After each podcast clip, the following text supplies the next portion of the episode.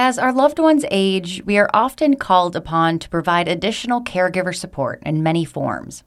Helping to navigate increasing healthcare needs can be overwhelming, but there are people and resources available to help. Dr. Mary Rudick with New Hanover Regional Medical Center specializes in the care of geriatric patients, and she is here today to talk through some options and resources that you may find helpful if you're caring for an aging loved one. This is Healthy Conversations, the podcast from New Hanover Regional Medical Center. I'm Caitlin White. So, Dr. Rudick, how can we help our older loved ones maintain their independence? So that's a great question. First of all, a lot of elderly patients are independent. And if we start to look at some of the statistics, which I think are pretty interesting, one of the myths that we have to stop perpetuating is that the majority of older patients are in nursing homes. When we actually look at some of those statistics, currently right now about 3.5% of those over the age of 65 are in nursing homes. As in about 10 more years, probably about 15% of them will be in the nursing homes. But in majority of patients, a lot of people live by themselves. In their 80s and 90s, they're living alone and they're they're living in the community. By 2038, about 17.5 million people will be in their 80s, and a majority of them will be single persons living by themselves. So, how do we support them? We support them in a variety of ways. One of the areas that when we start to look at people living by themselves, the areas that we have to be concerned about are transportation because of issues with driving, trying to get into some of the grocery stores, getting their food. Mobility is a big area, and also some social connections. Those are the big things on how we can support the older person living within the community and how we can support their independence. So those are some of the interesting statistics that, that I think are some of the myth breaking ones that we should think about. Also, when we get older, we can still learn a lot of things. A lot of older people volunteer or they're still working, and they have a lot to contribute. So when we look at that older person, we shouldn't look at a statistic and we shouldn't stereotype because there's a lot of individual characteristics that we should see. So we can't classify people by age by themselves. So we need to really look at that individual person. One of the things that I start talking about with my patients is that I want them to have a conversation with their family members. So I want their family members to kind of have a checklist for them. I want to make sure that they have a healthcare power of attorney so that when they can't make their own decisions, they have someone in their family that's going to help make those decisions for them and know what they want and don't want. I also talk to them about the fact that they have to sign a HIPAA form so that if they want me to talk to their daughter or their son or whoever, they have to let me have that information. And then we also talk about living wills and what they should be putting in them and what they want and what matters most to them. But the biggest thing I tell them is that they really need to talk to their family about this. And the best time to have that conversation is when they're healthy and when they're well because when we get sick and when our family members don't know what our wants and desires are, that's when mistakes are usually made. So I always tell them that it's really important to start that discussion early with their family members and with their sons, daughters, nieces, nephews, so that it doesn't happen at a bad time.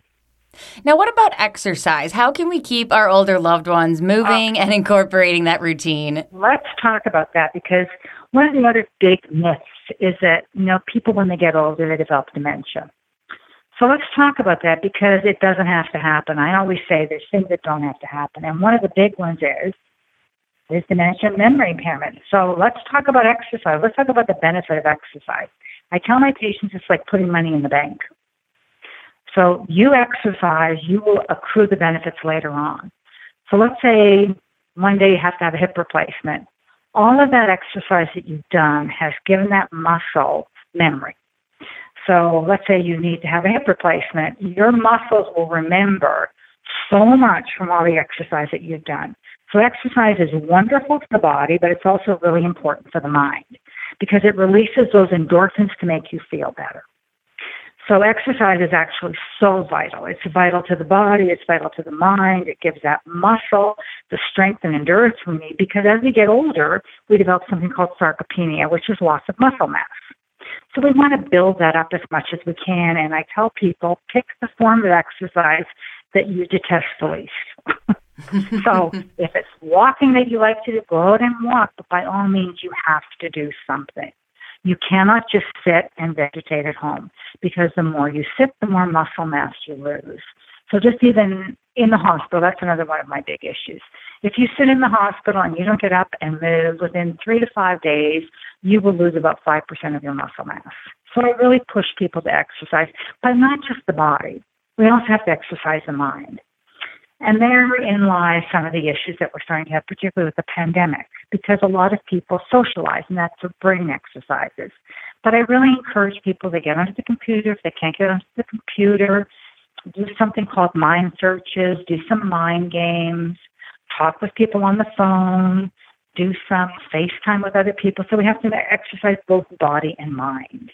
Those are two really, really important things for our patients so that they can look after themselves better and live, you know, mentally and physically much better when they get older.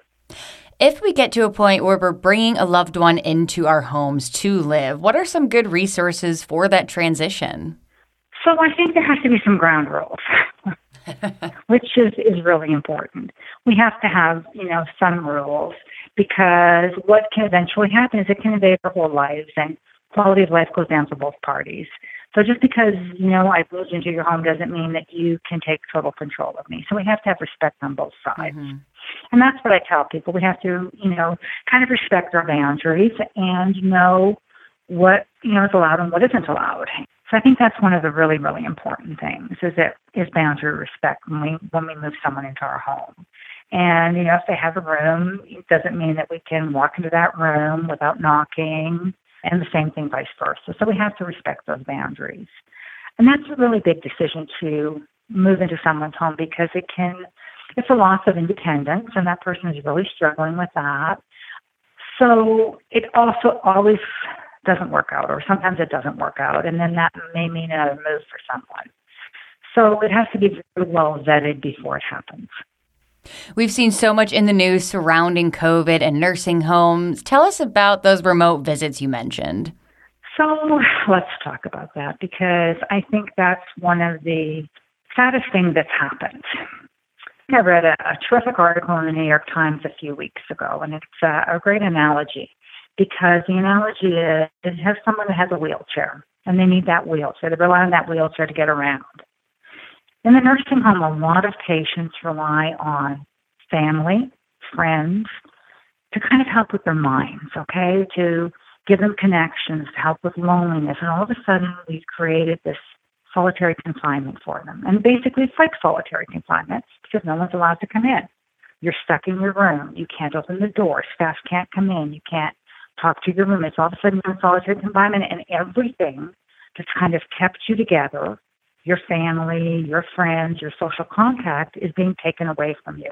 So it's kind of like taking the wheelchair for the mind away from you, and and then you're left. You're left. You're left desolate. So you're living, but you're not really living because you're in total lockdown. You're in solitary confinement, and it's one of the worst things that's happened. I can tell you, people feel abandoned they don't remember that um, their families can't come visit. Their spirits die. They think they've been left completely alone and they just don't understand it. So, what I try to do, and, and staff are busy. Staff also, there's that abandonment from staff because staff sometimes leave because they can't deal with COVID. So, they may have looked after you for years and then all of a sudden COVID hits and they're gone. They can't come into the rooms and chat with you. It's simply, let's just deal with your basic needs. And the whole issue of even touching goes out the window and, and what touch does for you. So there's so many things that have happened because of COVID. The pandemic has hit every facet of someone's life. So even those living at home, all of a sudden families don't come in, they don't see their grandchildren anymore. You know, their friends. I mean, just when the pandemic hit, I can give you an example of what some of my patients did, and I thought this was terrific. They kind of each day, one would have a, a reason to go out. So one would pick a toilet paper hunt. And they would go out and, into the grocery stores and find out what groceries are at toilet paper and call everybody else. Or one would be a paper towel hunt or a food hunt for, you know, chicken or whatever. So they kind of formed this buddy system, but that kept them going and that gave them purpose during that pandemic because we always have to have a purpose and we have to have a structure to our life. And what the pandemic did to most people is it took their structure away. And when you have, you know, let's say mild cognitive impairment or some memory issue that may be very mild, remember that that wheelchair for your mind is your friends and your family, and you take that away. We see such transitions of care occurring because all of a sudden that person can't live independently, and then they're all of a sudden in an assisted living home, and and it just goes on and on. The, the, the things that have happened with the pandemic to people, it's been horrific and the alcohol too. So let's talk about that too, because it's all of a sudden like the pandemic allows mm. permissive drinking. So alcoholism has gone skyrocketing in my population too. Mm. And if you are caring for someone remote these days, I mean, how does that work? What are some signs that maybe your loved one needs more care? They're suffering from some of the things you just mentioned. So I think that some of the signs are um, what I call changes in routine. So it's really, really important that you ensure that whoever, you know, it's your mom or your dad, you really encourage them to have a purpose. So you want to make sure they're getting up at the same time, they're going to bed at the same time. When you do remotely look in on them, are they still in their pajamas at two o'clock in the afternoon? Are they showering? Do they look disheveled? Do they have food in their house? So you want to kind of look at some of those signs. Does the house look tidy and neat as it always did before? Those may be some of the signs that things are not going well. For some of us, bringing a loved one into our homes or remote care, you know, both aren't options. So when it comes to institutionalization, what does that include? Where should someone begin with that search? So again, it really depends on an evaluation of that person. So typically, when I have a patient that family are concerned about, you know, change in status and do they need a higher level of care so they can no longer live independently. So we look at what we call activities of daily living. Can they dress by themselves? Are they able to use the telephone? Are they able to do their finances? What kind of care needs do they actually require? And based on those care needs, we then kind of determine do they need, you know, just some help with their medications? Do they need more help? Do they need help getting dressed? Do they need help bathing? Do they need help if they're a diabetic with insulin? So it all depends on what their care needs are. And then that determines what level of care they would go into. And wrapping up here, you know, talking about things like assets and wills, always a difficult conversation to dive into. Can you give us some tips on, you know, starting those conversations and a little bit about more what are advanced directives and what is a power of attorney? So, absolutely. So, power of attorney really is making the decision. If you couldn't make your own decisions about what you would want happen to you if you had a stroke and you couldn't speak, who in your family would you want to help make those decisions? Who seems to know you the best? Who would carry out your wishes? And for someone to do that, they have to know what your wishes are.